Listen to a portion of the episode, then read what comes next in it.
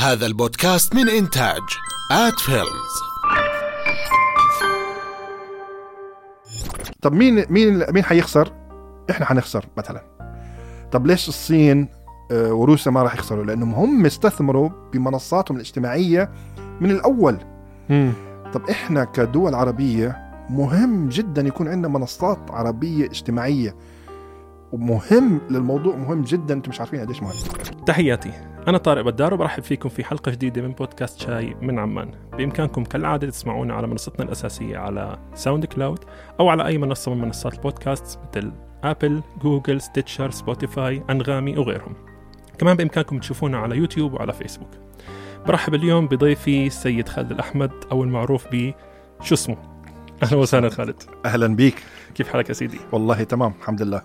اول ما بلش الموضوع كنا نسميه اعلام جديد، نيوميديا في وقتها، بعدين فجأة صار سوشيال ميديا، آه بعدين صارت منصات التواصل الاجتماعي. فايش آه وين بتشوف ايش الادق او ايش الاصح انه نستعمل بها الفترة؟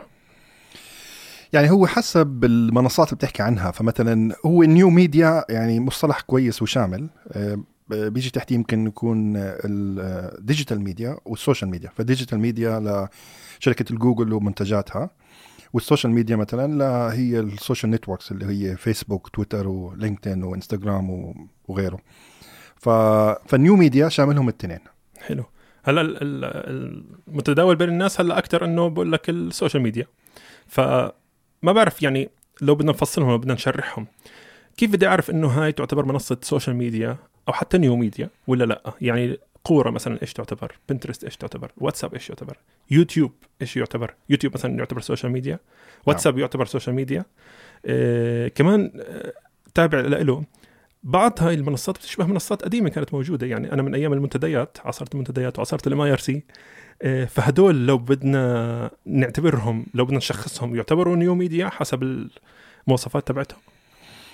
يعني شوف، أنا النيو ميديا يعني هلأ الأولد ميديا أنا بعتبرها اتجاه واحد. حلو. النيو ميديا بعتبرها اتجاهين، ففي أخذ وعطاء. فأيام زمان مثلا الأولد ميديا اللي هو مثلا تلفزيون ببث، الجريدة بتقرأ منها، فكله اتجاه واحد ما بتقدر تتفاعل معها مثلا. أه هلا انه فكل شيء نيو ميديا معناته البراند او العلامه التجاريه اللي هو تلفزيون ولا شركه ولا شركه ولا الحكومه عم ببثوا، والجمهور المتلقي عنده خيارين، واحد انه بيجاوب، اثنين هو عم ببث كمان. حلو. ف السوشيال ميديا كلياتها بدات تقريبا من ألفين وأربعة ألفين وخمسة وطالع، المنصات الكبيره. اوكي. بس ممكن نعتبر المنتديات، ممكن نعتبر الاي ار سي برضه سوشيال ميديا. حلو. باختلاف انواعها. وبرضه بعتبر كوارا سوشيال ميديا، وبعتبر الواتساب سوشيال ميديا، مع انه الواتساب بنسموه زي سوشيال ميديا دارك سوشيال ميديا، او السوشيال ميديا المظلمه، او السوشيال ميديا مش موجوده على العلن ولكن موجوده بالجروبات، موجوده زي تحت تحت السقف مثلا، زي زي فكره الدارك ويب اذا بدنا نعتبرها زي دارك ويب تقريبا. بس هي مش يعني هي دارك لأنه مش علنية آه يعني ولا خاصة، بس هي تحت السطح بسميها. امم لا اعطيني يعني فصل اكثر عشان افهم الفكرة. نعم. هلا مثلا الفيسبوك آه لما يكون في تواصل على الفيسبوك كل العالم، وفي إمكانية انه كل العالم تشوف التواصل هذا مثلا. اوكي. ولكن الواتساب هي عبارة عن مجموعات، مثلا تواصل بين شخص شخص أو تواصل داخل المجموعة. فالداخل المجموعة هذه ما بتقدر تسوي مثلا نشر من المجموعة إلى منصة فيسبوك أو منصة اجتماعية كبيرة، ولكن التواجد موجود. فبس بس إيش اللي عم بصير؟ ليش عم نسميها السوشيال ميديا؟ لأنه زي ما شفنا مثلا خلال أزمة الكورونا أنه صار في مثلا رسائل صوتية من أخو المصاب أو مش عارف ممرض أو أو أو فهدول إيش هذا الرسالة الصوتية راحت بشكل فيروسي بين الناس فجأة، كل البلد وصلهم التسجيل الصوتي. فهذا انتشار هائل جدا أنه ما نسميه هاي سوشيال نتورك، فهو يعتبر سوشيال ميديا. أوكي. ولكن مش بالعلن، هي موجودة بين الناس بس ما راح تظهر على تويتر، ما راح تظهر بفيسبوك أو غيره. أوكي. طب وأنا كيف بدي أفهم إنه هاي المنصة هي تنطبق على أو ينطبق عليها مفهوم السوشيال ميديا؟ يعني سألتك مثلا عن كورا، او عن اكثر يعني، وانت اخبر مني في كتير مواقع تانية يمكن مشهوره في الغرب اكثر منا زي ميديوم ومش عارف ايش، لو بدي اعدهم ما بخلص، وانت اصلا ذكرتهم في كتابك. فايش المحدد اللي بيخليني اقول انه هاي منصه سوشيال ميديا او ديجيتال ميديا؟ انه انت فاتح المجال للجمهور انه يتفاعل معك.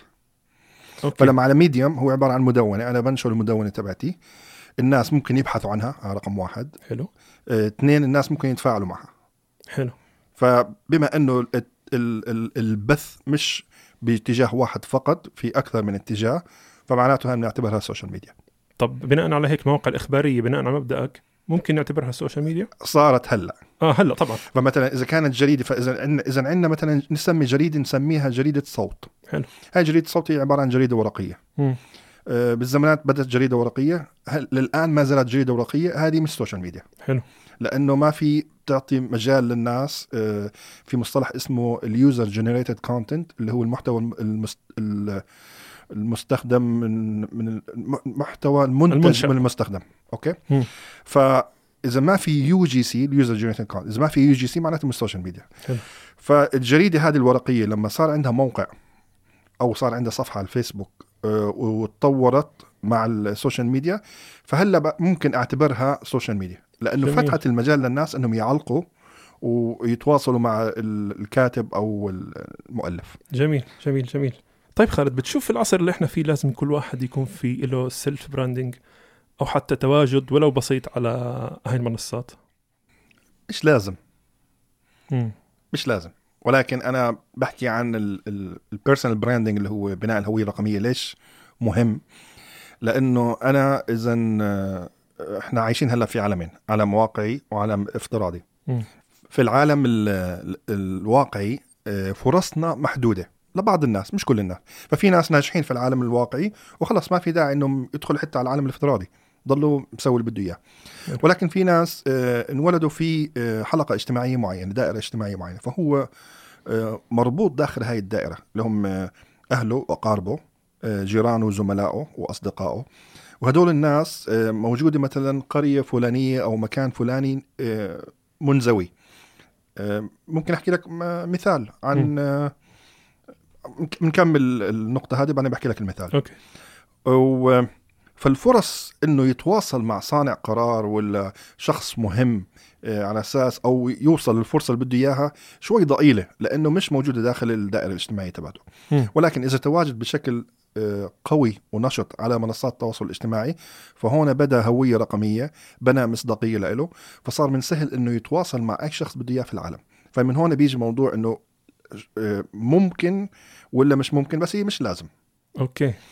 هلا مثلا في عنا قناة على اليوتيوب مشهورة جدا، شاب مصري اسمه أحمد أبو زيد أعتقد، ده شو اسمها، دروس تدريب، م. دروس تعليمية ولا دروس تدريبية اسمها. م. تعلم لغة إنجليزية وشغلات كتير. آه شاب ساكن بالصعيد وبطل شغله وصار أربعة وعشرين ساعة فول تايم باليوتيوب.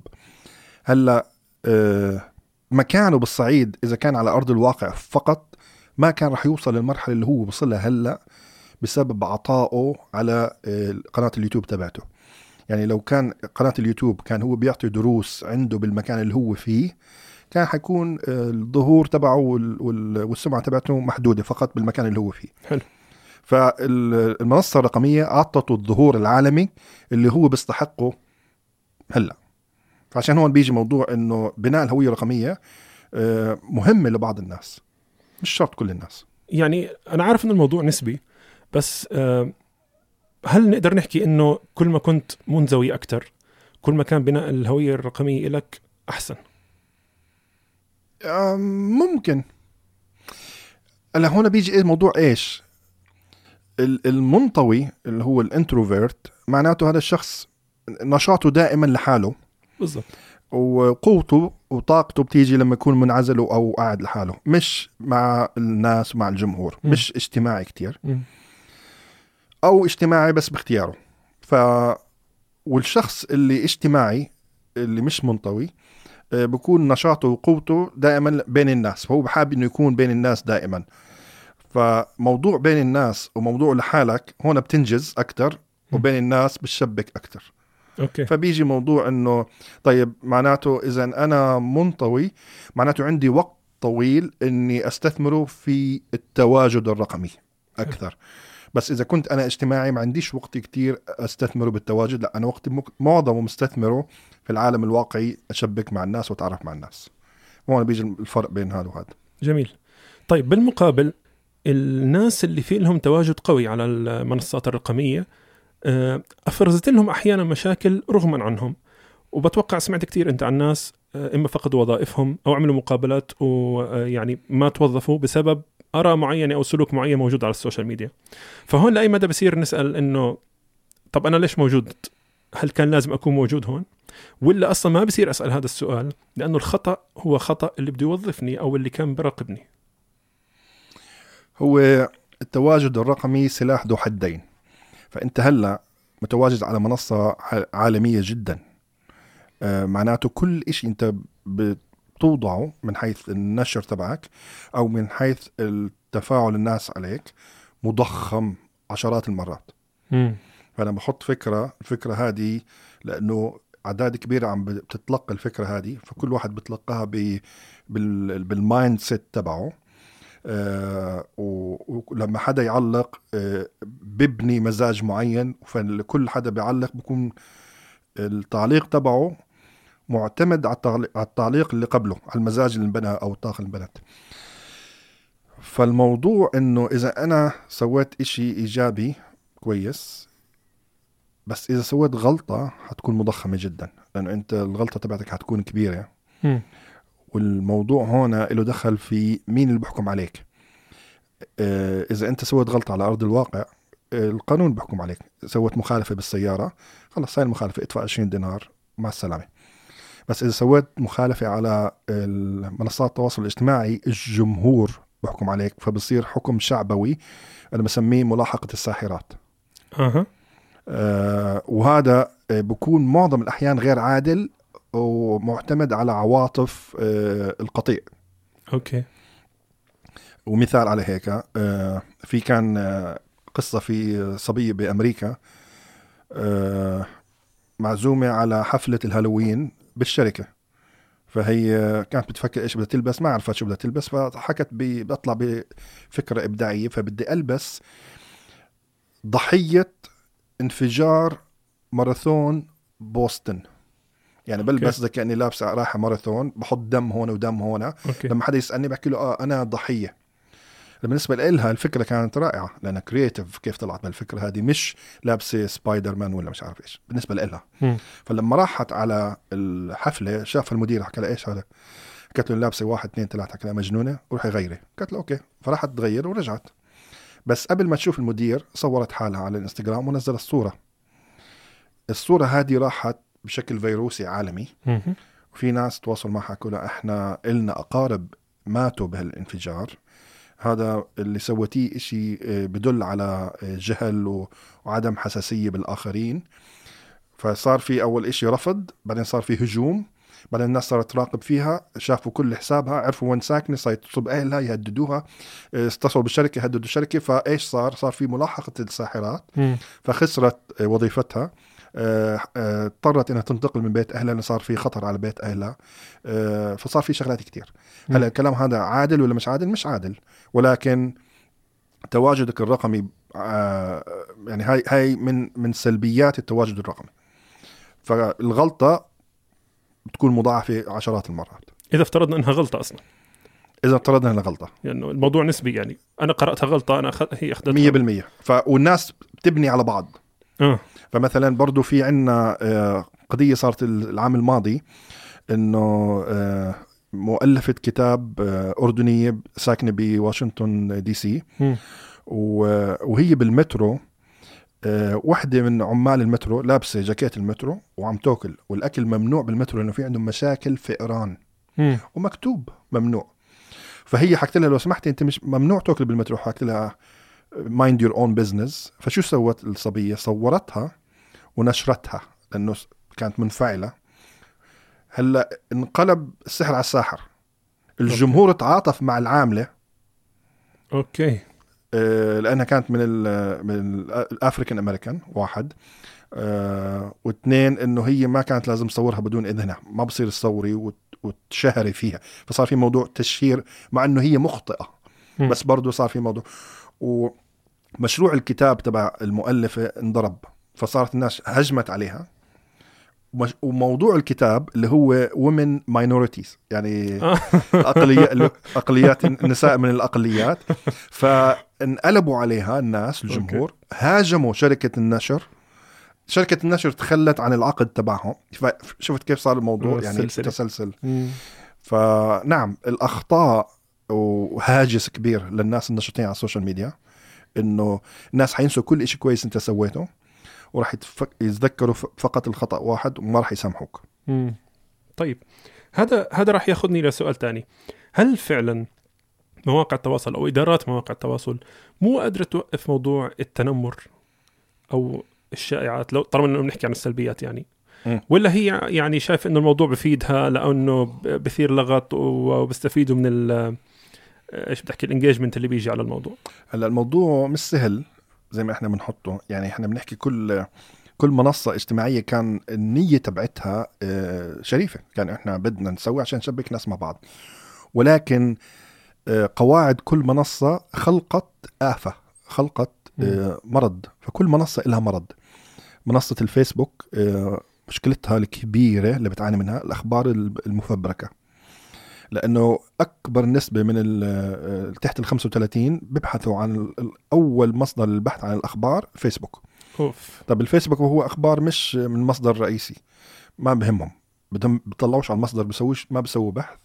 فهي مش مقصودة، ولكن هيك يعني هيك قواعد الفيسبوك وهيك النشر تبعها، فنجحوا بشغلات، ولكن الشغل الكبير اللي فشلوا فيها إنه الأخبار المزيفة. هلا صار يطلع صار من جديد السنة هذه فقط ألفين وعشرين الفيسبوك صار يعمل شركات بكل إقليم للمواقع اللي بتسوي التحري عن الأخبار، إنه هذا خبر كاذب وهذا الخبر الحقيقي، فكل إقليم فيه مصدر زي هيك. فصارت الفيسبوك تسوي شراكة مع هدول الناس، فلما يطلع خبر وحسب خوارزمية الفيسبوك إنه صار في عليه تقديم ريبورت إنه مزيف، الفيسبوك بتجيب المصدر، بتشوف إذا موجود بالمص بال بالموقع اللي بتحرى، وبتحكي هذا الخبر قد يكون مفبرك، وبحطه رابط البوست تبع اللي ببين مفبرك ولا لا. فهاي جديدة صار يسووها عشان يتغلبوا على موضوع آفة الأخبار المفبركة.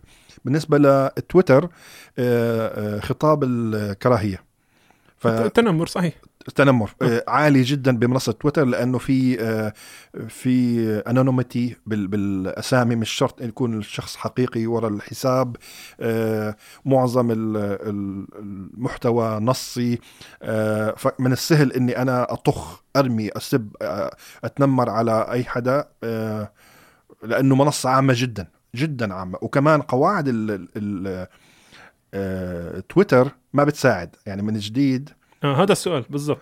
هلا مثلا لما حدا انا عندي أنا حطيت تغريده، في حدا جاوب عليها، بعدين اجى جواب الثاني كان متنمر بشكل كبير جدا، ما بقدر اعمل اي شيء بالموضوع، بقدرش احذفه، لازم احذف الاصل للتغريده. فهي هاي بحكي لك القواعد بطريقه غير مباشره ادت الى هذه الافات والامراض.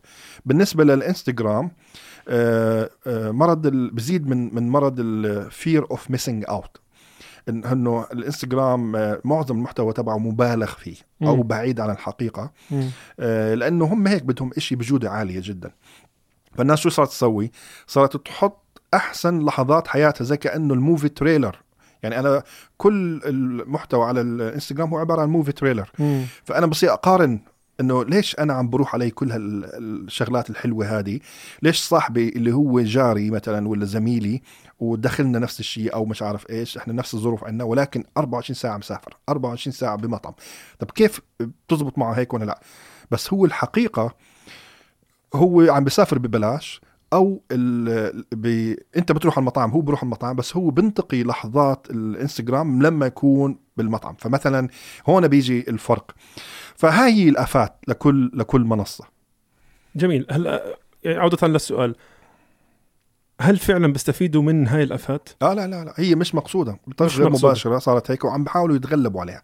فمثلا هلا تويتر حكينا صار تويتر هلا ممكن تختار لما تنزل تغريده لسه ما انتشرت عالميا ممكن تختار تحكي انا هاي التغريده بدي اياها كل العالم تشوفها او مجموعه معينه من الناس بس يشوفوها. مم. فصار في تحكم شوي يساعدوك يعطوك بعض الخيارات الجديده على اساس تحد من الافه تبعتهم. وما بتعتقد انه ممكن يكون في تدخلات سياسيه خاصه في منصات زي تويتر بحيث انه لا بدنا يعني بدنا هذا هاي السلبيه موجوده؟ لا ما عندهم مش هيك. آه السياسيه في سياسيه في جانب سياسي لان السياسي هو اكثر شيء مربح للشركات آه خصوصا فيسبوك. فيسبوك يعني استفادت من الحملات السياسيه بشكل هائل جدا ولهلا فاتحين الباب لهم. تويتر قرر انه احنا لا احنا بدنا نسكر الباب على المواضيع هذه. جميل جميل جميل.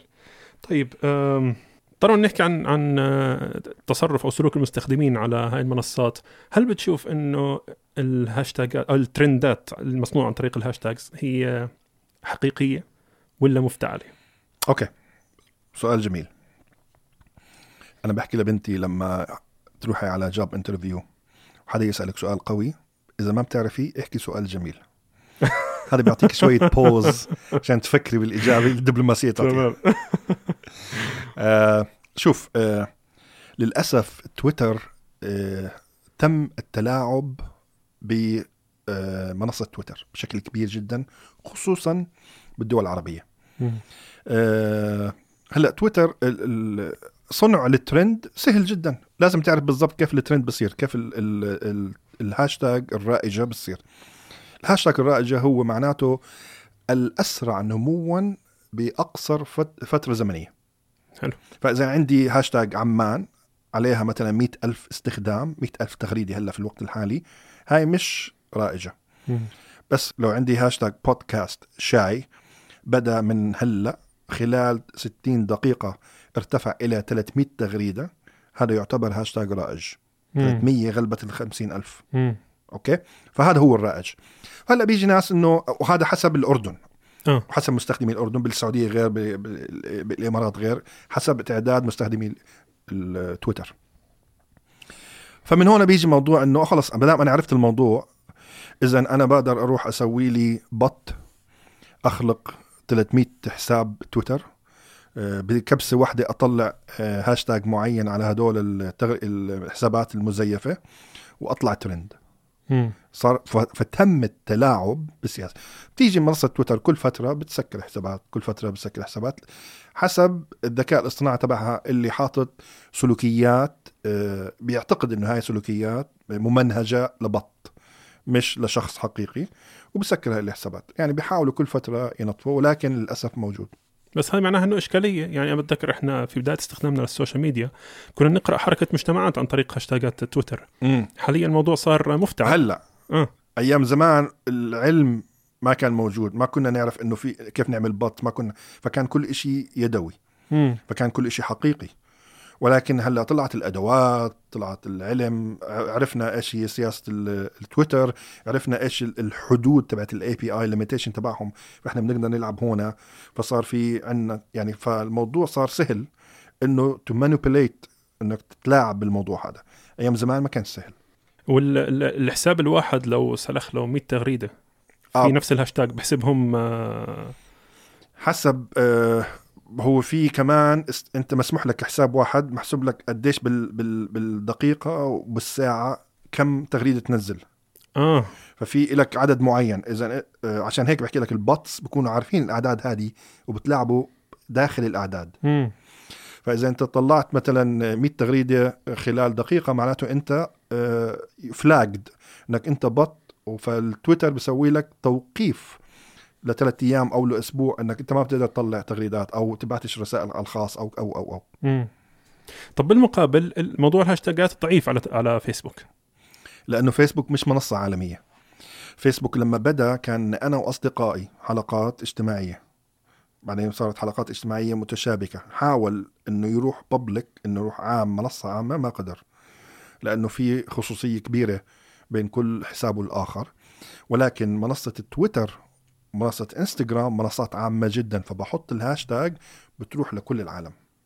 طيب عشان افهم بس هاي النقطه، انا حتى في تويتر بقدر آه آه يكون عندك حساب خاص. بالضبط. نعم نعم، بس نسبه ضئيله جدا. فبحكي لك دائما الناس بحكوا لك حرام اللي بيقلب حسابه بتويتر الى حساب خاص، لانك انت عندك ميزه الوصول لاي شخص بدك اياه في العالم. انا مثلا امبارح شفت مسلسل ما عجبنيش المسلسل، رحت دورت على الممثل ودورت على المسلسل وبعثت له رساله على الخاص على تويتر. يعني شوف قديش تويتر متاح وكبير وعام. فبحكي لك فبحكي لك في في مقوله مشهوره، اذا مش اذا مش عم تتبادل اسرار نوويه على تويتر ما تحولوش برايفت، خليه عام. يعني فحرام حرام اللي بيحولوه. انا دائما بالورشات بحكي ما تقلب الحساب تبعك على تويتر او الانستغرام خاص، لازم يكون عام، لانه هاي الميزه تبعته. حلو حلو جميل. بتشوف انه المنصات يوزر فريندلي في بعض التفاصيل، يعني خاصه انه فيسبوك لانه عم بتوسع كتير وعم كل شوي بيغير على حاله، بلاحظ انه في بعض الجزئيات مش كتير تجربه المستخدم فيها مريحه. فيعني مع انك بتحكي عن منصة عالمية وعدد موظفين هائل وإدارة يعني كبيرة وفلوس بالملايين، فليش ليش لهالدرجة؟ أنا أعتقد الفيسبوك هو أنجح واحد بالتطور الدائم. هلا منصات تانية لا مش شاطرين بالتطور الدائم، يعني خلص بسووا هالديزاين والتصميم وبضلهم لفترة طويلة، ولكن الفيسبوك بيشتغل على حاله يوميا بشكل يومي، فأنت بتشوف تغييرات بشكل يومي بدون ما تعرف عنها. أه هلا بالنسبه للفيسبوك، الفيسبوك قوي جدا، فانا يعني يمكن اختلف معك بموضوع انه تجربه المستخدم عنده صعبه. هلا كثير مشتته نعم، ولكن مش صعبه. فهو بقيس دائما وين الناس بيكبسوا وبغير هاي بشيلها بحطها، لانه حسب الناس استخدام عليها مش كتير، فبشيلها بحطها بغيرها. فالفيسبوك لا شغال حاله بشكل مهول جدا، وانا بعتبره يعني انا بشبهت الفيسبوك لامريكا لانه مختصب. يعني كل ما تطلع منصة اجتماعية بروح بدخل عليهم مارك إنه احمدوا ربكم إن أنا أجيت، والله هيك بدخل عليهم. يعني هيك في مقابل اللي سوى مع سناب شات، كيف راح دخل عليهم بكل هيك عنجرية وخلص إذا ما بعتونيش لإلي أنتوا أنا ححطمكم، وحكى لهم ححطمكم، وهو عم بيحاول يحطم السناب شات لما راحوا آي بي أو لما ولما لما شغلات كتير، وكيف أخذ الستوريز وحطها على إنستغرام وعنده على الفيسبوك. فالفيسبوك بحاول يشتري كل كل كل منصة وبحاول يتعلم منها. بس جوابا لسؤالك، تجربة المستخدم بالفيسبوك أعتقد ناجحة، بس بطل في يونيكنس فيها. يعني أنا لما أفتح على الفيسبوك آه استوديو آه وأفتح على الفيسبوك بيزنس غير عن الفيسبوك بيج، غير عن الفيسبوك نعم. آه آه ما في آه آه, آه فما يعني لأن هي عبارة الفيسبوك صار زي الأخطبوط، عبارة عن عشرين تطبيق داخل تطبيق. بالضبط نعم. ف يعني يعني طيب اوكي طيب آه... لاي مدى، طالما انك ذكرت موضوع انه بسحب، لاي مدى هذا الاشي اخلاقي انك آه. تروح على اي منصه؟ لا مش اخلاقي بالمره. ايوه انا ما بحب الفيسبوك. انا فيسبوك كشركه، مع اني انا نشط جدا على الفيسبوك، بس فيسبوك كسياسه آه... بزنس وك ك... كشركه أنا ضدها، وما بحب عقلية مارك. مارك قوي جدا، وهو أنجح المؤسسين ل... لمنصات التواصل الاجتماعي، لأنه هو ضل لما راح جاب الاستثمارات وكذا ضله متمسك بأنه هو صاحب القرار لهلأ. مم. مقارنة بجاك وغيره وغيره وغيره، كلهم باعوا من زمان، باعوا وما عندهم القوة. يعني تويتر طلعوا المؤسس اللي هو جاك، ولما خربت المنصة حكولي تعال تعال تعال زبط أمورك فرجعوا جاك. أه بس المنصات الأخرى كله باع من أول، باع ومؤسس هرب، يعني أخذ الفلوس وهرب، فما عندوش الحس أو ال... ولكن مارك لهلا متمسك وعنده حق السلطة. ما حدا من ال... من ال... من مجلس الإدارة عنده بيقدر يطلع قرار ضده، ما حدا بيقدر. أوكي.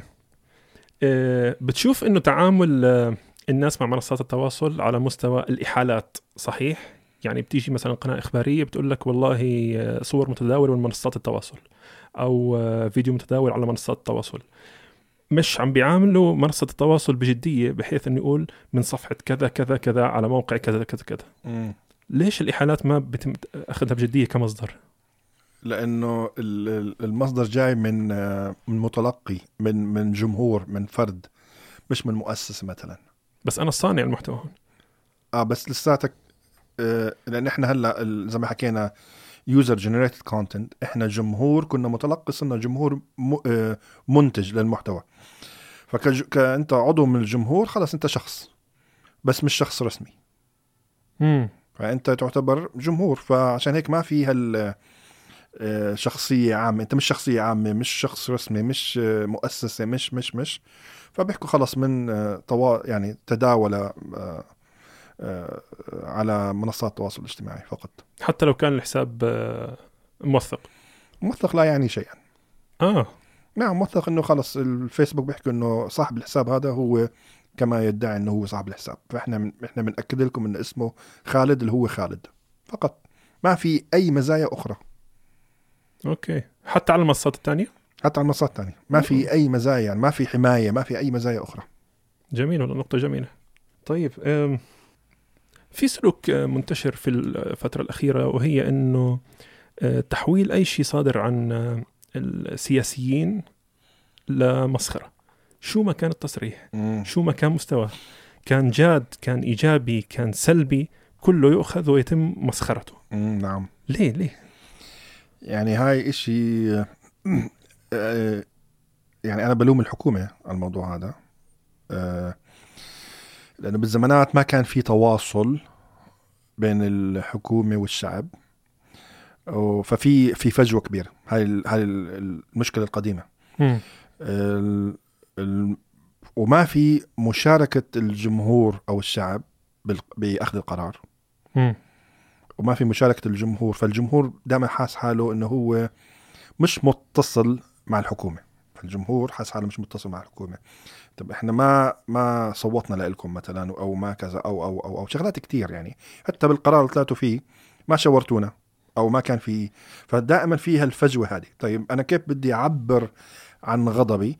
أما بعبر عن غضبي بمظاهرة غاضبة، وإذا ما بدي أطلع مظاهرة أو ما بقدر أو أو أو أه بطلع بطلع بإشي ساخر، على أساس إنه هو نوع من أنواع الاعتراض يعني، فبطلع بإشي ساخر للأسف. هاي اللي صار، ف فاللوم على الحكومة يعني. أنتوا ما بتقدروا تيجوا هلا تعترضوا على المواضيع الساخرة، لأنه أنتوا اللي بدأتوا المشوار، فعشان نحل الموضوع لازم يغطوا الفجوة هذه، ويكون في شراكة بأخذ القرار. فأنا بدي أطلع بقرار، طب خليني أسوي لي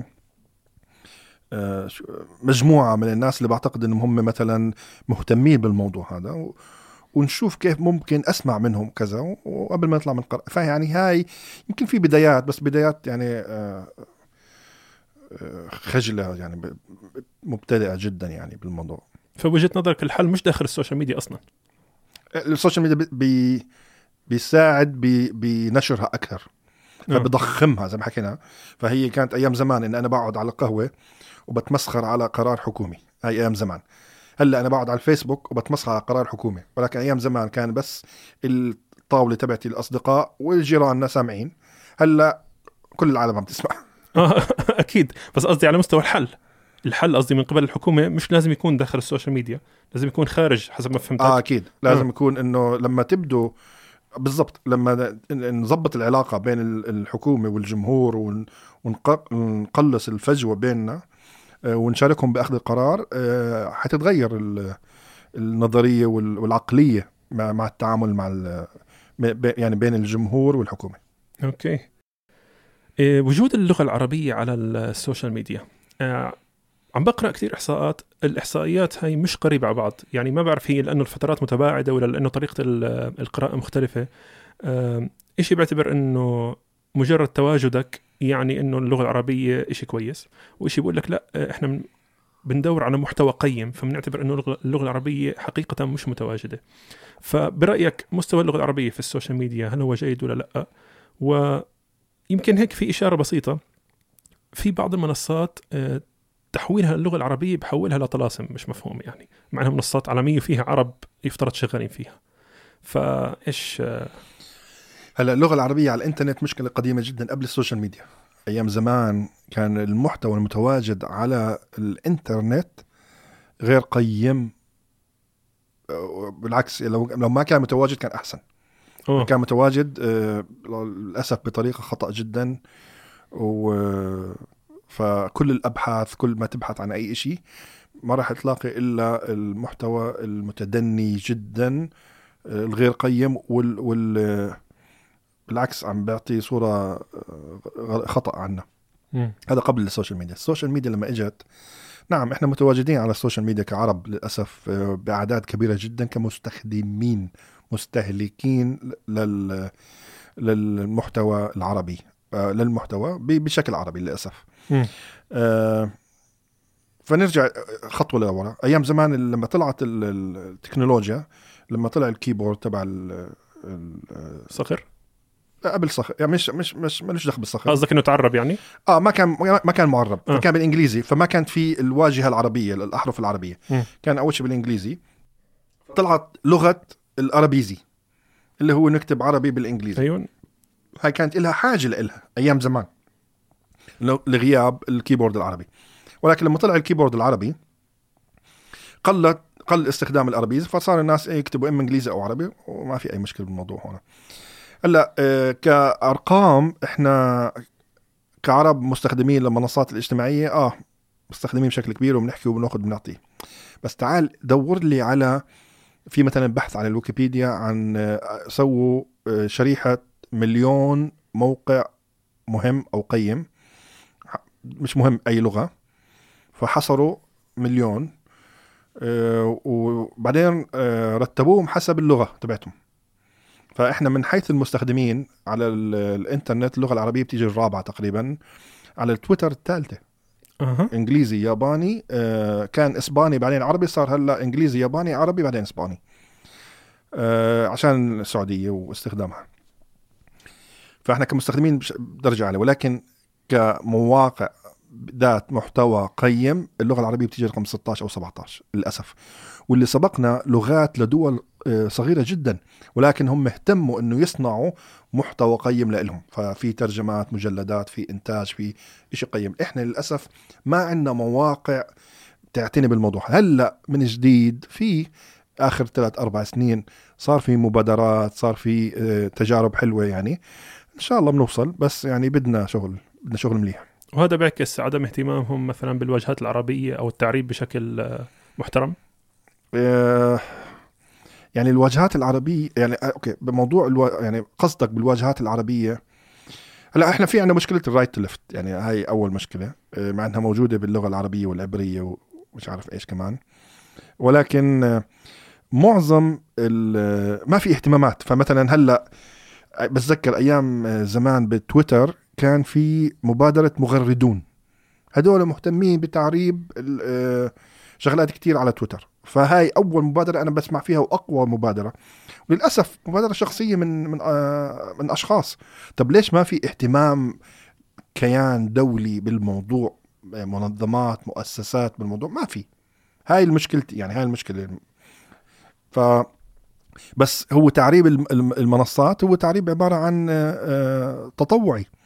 فمثلا آه والله آه معظم كله تطوع بالتويتر تطوعي بفيسبوك تطوعي. فأنت كذا مرة بيجيني سؤال إنه إيش تعريب المصطلح هذا الإنجليزي الموجود على مثلا افتح ولا مش عارف إيش ولا سي تي آر ولا مش عارف إيش.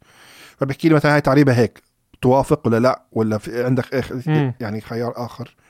فهاي كلها إشي تطوعي يعني مش نفس المنصة مثلا بتحط نفسها في عشرين لغة إسباني وعربي وإنجليزي وفرنسي وكذا كذا كلهم متطوعين. كله تطوع من جوجل لفيسبوك لتويتر كله تطوعي. والترجمة ليش هلأ جوجل ترجمتها صارت أحسن من أول لأنه صار في تصويت تقييم. أنا بقيم الترجمة هذه صح ولا لا وممكن أضيف عليها أو أغير عليها. مم. وهم بتكون هيئات يعني ولا متطوعين بف... لا متطوعين عاديين أفراد أفراد حتى بي يعني زي مت... آه أفراد زي مثلا بجوجل في عندهم برضو اللوكال جايدز مثلا. م. أنا لما أشوف بالخريطة موقع على الخريطة مثلا بحكي لا إنه الموقع هذا هون المحل هو مش هنا وأعدل عليه. أي تعديل أنا بسويه على الجوجل بيعطيني بوينتس ونقاط. م. فبصير أنا مرتبة خمسة أو ستة أو سبعة أو ثمانية مثلا سبعة أو ثمانية تسعة وعشرة هدول يعتبروا زي أدمنز بس عندي صلاحيات أكبر. م. فيعني طيب خالد، أنت صار لك فترة طويلة نشط وشغال في منصات السوشيال ميديا، رغم أنه بداياتك ما كان لها أي علاقة بهذا المجال تقريبا، مراحل دراستك الجامعية ومراحل شغلك الأولى. فحابب أتعرف على هاي النقل الفجأة، القفزة اللي صارت معك وخلتك يعني ضليع في من أعمدة السوشيال ميديا في المنطقة. هو أنا مش عمود يعني أنا يعني شيء صغير الموضوع، في ناس ما شاء الله عليهم. هلا لا شوف، أنا كنت نشط على الإنترنت يعني حتى قبل السوشيال ميديا، زي ما بيحكي أنت أنا كنت موجود، متواجد على المدونات، متواجد على آي آر سي، متواجد على الأمريكا أونلاين. فأنا غرف الشات يعني بدايات السوشيال ميديا بعتبرها غرف شات، فغرف الشات أنا كنت نشط عليها، فأنا كنت بشوف الملاذ تبعي إني أكون متواجد افتراضيا بشكل نشط أكتر من، لأن يمكن أنا بعتبر حالي شوية انتروفيرت ولا سيلكتيف يعني. آه فالنشاط كان موجود، بس هو التحويل إنه أحوله لمجال عمل. آه. فالنشاط كان موجود كهواية يعني، فأنا كنت شغال بألف شغلة وبس. بفترة آه الأربعين اثنين وأربعين قررت إنه لا، أنا بدي أوقف كل إشي بحياتي وأصير أهتم بالشغلات اللي أنا بدي إياها، خلاص بحبها، ما بشتغل إلا بشغلة أنا بحبها، ما بسوي إلا أنا بشغلة أنا بحبه. فواحدة منها كانت إنه أوقف كل شغلي وأحول مسار الوظيفة تبعتي للسوشيال ميديا. حتى ديك الفترة طب إيش بدك تشتغل بالسوشيال ميديا، إيش بدك تسوي؟ كان كل الناس بروحوا على إدارة منصات التواصل الاجتماعي لشركات بالبدايات ألفين وثمانية كانت. قلت لا لا لا، ما بدي أروح مع الناس، أنا بدي ألاقي لي شغلة هيك فريدة من نوعها. فمن خلال بحثي والتطلعي دائما للغرب شفت، لأنه الغرب هلأ العلم موجود بالغرب مش موجود عندنا للأسف، شفت أنه في تدريب واستشارات منصات التواصل الاجتماعي، الكلام هذا ما كان شائع كتير، فحبيت أدخل بالمجال هذا، أنفرد فيه من بداياته، وهيك بديت. بس كان كان في وقت هال يعني قرارك كان جريء، لأنه ما كان في جهات ممكن تعلمك هذا الاشي. آه آه. كان معتمد أكتر على الجهد الذاتي أكيد. فهلا أوكي، يمكن هالموضوع صار أسهل شوي وصارت الخيارات أكتر، بس يعني وخاصة كمان العفو، أنت بتحكي إنه هذا النقل صارت في الأربعينات. أنا بالمناسبة يعني تعقيبا بس على هالجزئية، قبل فترة كنت بحكي مع شباب بقول إنه إن شاء الله شباب أصدقائي إن شاء الله خالد الاحمد راح يكون معنا ضيف، فكلام بجر كلام لما لما عرفوا انك حاليا في الخمسينات من عمر انصدموا لا مستحيل خالد هيك عمره. ف قديش الواحد بده يكون في عنده جهد او قدره او مش عارف شو بدي اسميها، شغف، انه يقدر يدخل في مراحل جديده في عمر متقدم يعتبر في حياته. انا للاسف هي بتعتمد على شخصيه الشخص يعني، للاسف انا جريء بالمواضيع هذه لي يعني لوقتنا هذا ليومي هلا يعني. هلا هلا تركت كل المسار الوظيفي تبعي اللي انا لي عشر سنين ببني فيه م. وبدأت من جديد بموضوع الفريلانس، موضوع التجاره الالكترونيه، موضوع التطبيقات، موضوع الستارت اب، موضوع الاستشارات، موضوع التدريب اكثر. وخلص انا قررت انه هذا حيصير الفول تايم جوب تبعي، حشتغل من البيت وانا سأرفض الوظائف، خلص ما بديش اي وظيفه. فهذا القرار نزل دخلي يعني إلى القاع بس بس آه بس أنا هلا أسعد من لما كنت موظف. آه. يعني أنا أنا مش ضد الوظيفة، أنا دائما بحكي في ناس بيحكوا لك أنا لا ما بدي أتوظف عن الناس، أنا بدي أبني مشروعي. أنا كنت ماسك التنين مع بعض، فأنا كنت ماسك ثمانين بالمية وظيفة وعشرين بالمية آه المشروع الريادي تبعي مثلا بأي وقت. ولكن هلا قررت إنه خلص مية بالمية مشاريع ريادية، فأنا هاي مخاطرة جديدة دخلت فيها بعمر اثنين وخمسين. فأنا للأسف هذه هي شخصيتي، إني بحب أجازف و... وعارف إنه يعني الحمد لله، فما ما مش خايف من الموضوع يعني. جميل. وستيل عندك طبعا أنت يعني في مرحلة أكتر من خط ماشي عليه. آه طول عمري ماشي على عشرين خط جميل. طب طالما إنه يعني كان على على سيرة الخطوط، بدي أرجع معك لورا شوي، بدي أعرف موضوع رحلتك على أمريكا. أنت رحت على أمريكا أول شيء، أنت طبعًا قبل أمريكا أنت رايح على الجزائر صح؟ آه. دكتور أسنان كاين سنة زمان بس مش كتير. بعدك رجعت على الكويت وطلعت على أمريكا. نعم. رحلتك على أمريكا كانت ثرية جدًا طبعًا. أنا هذا الملخص جايبه من كتابك م. اللي اسمه شو اسمه إيه، حطيت فيه ملخص حياتك ونظرتك للسوشيال ميديا، فبدي أسمع شوي عن رحلتك على أمريكا في نقاط لم تذكرها في كتابك. م. يعني أنا بتذكر مثلًا من ضمن الشغلات إنك أنت حكيت إنك بلشت دراسة، بعدين في جاب صار. نعم. وما حكيت لنا شو صار، انك رجعت على الكويت وبلشت تشتغل في شغله تانية. م. طب اه في كتير جابس اه بالضبط وفي بلاوي يعني مناش نحكي كل شيء بس آه هلا آه اول ما رحت على امريكا اخذت آه الكورس الانجليزي تحضير للتوفل وقدمت التوفل وجبت فيه علامه يعني الحمد لله تقريبا الثالث على مئتين شخص كانوا شيء زي هيك فكانت علامه كويسه جدا ورجع لي ثقتي بنفسي اني انا ممتاز بالفكرت حالي خلص انا مش شاطر بالدراسه م. فاكتشفت انه لا, لا لسه موجوده الدراسه مليحه م. بعدين اجت فرصه اني يعني هي هيك كانت اللي احنا كنا طايشين وقاعدين قاعده مع شباب طلاب جامعه وفي اثنين حكوا احنا بدنا نروح على المدينه الكبيره نشتغل م. فاحنا كنا بقريه صغيره وكليه مجتمع وفي اثنين طالعين على فانا حكت لهم ممكن اجي معكم فحكوا لي اه فرحت انتقلت معهم وبديت اشتغل آه بعدين كل فتره احاول آه اروح على الجامعه ما بتزبط لانه انا عم بشتغل سبعة ايام قاعد اثنا عشر ساعه باليوم سبعة ايام يعني آه تقريبا ثمانية وأربعة وثمانين ساعه بالاسبوع.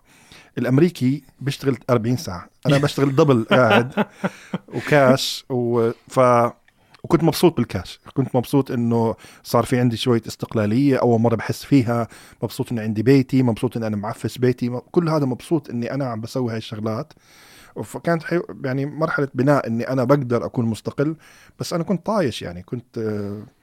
آه... ما ما في تطلع للمستقبل مش ما في عم ببني اشي بخلص اني انا عم آه... بشتغل وببني آه... يعني بالوقت هداك نفس اليوم بس ما كان في ما كان في تحضير ولا تخطيط ولا شيء.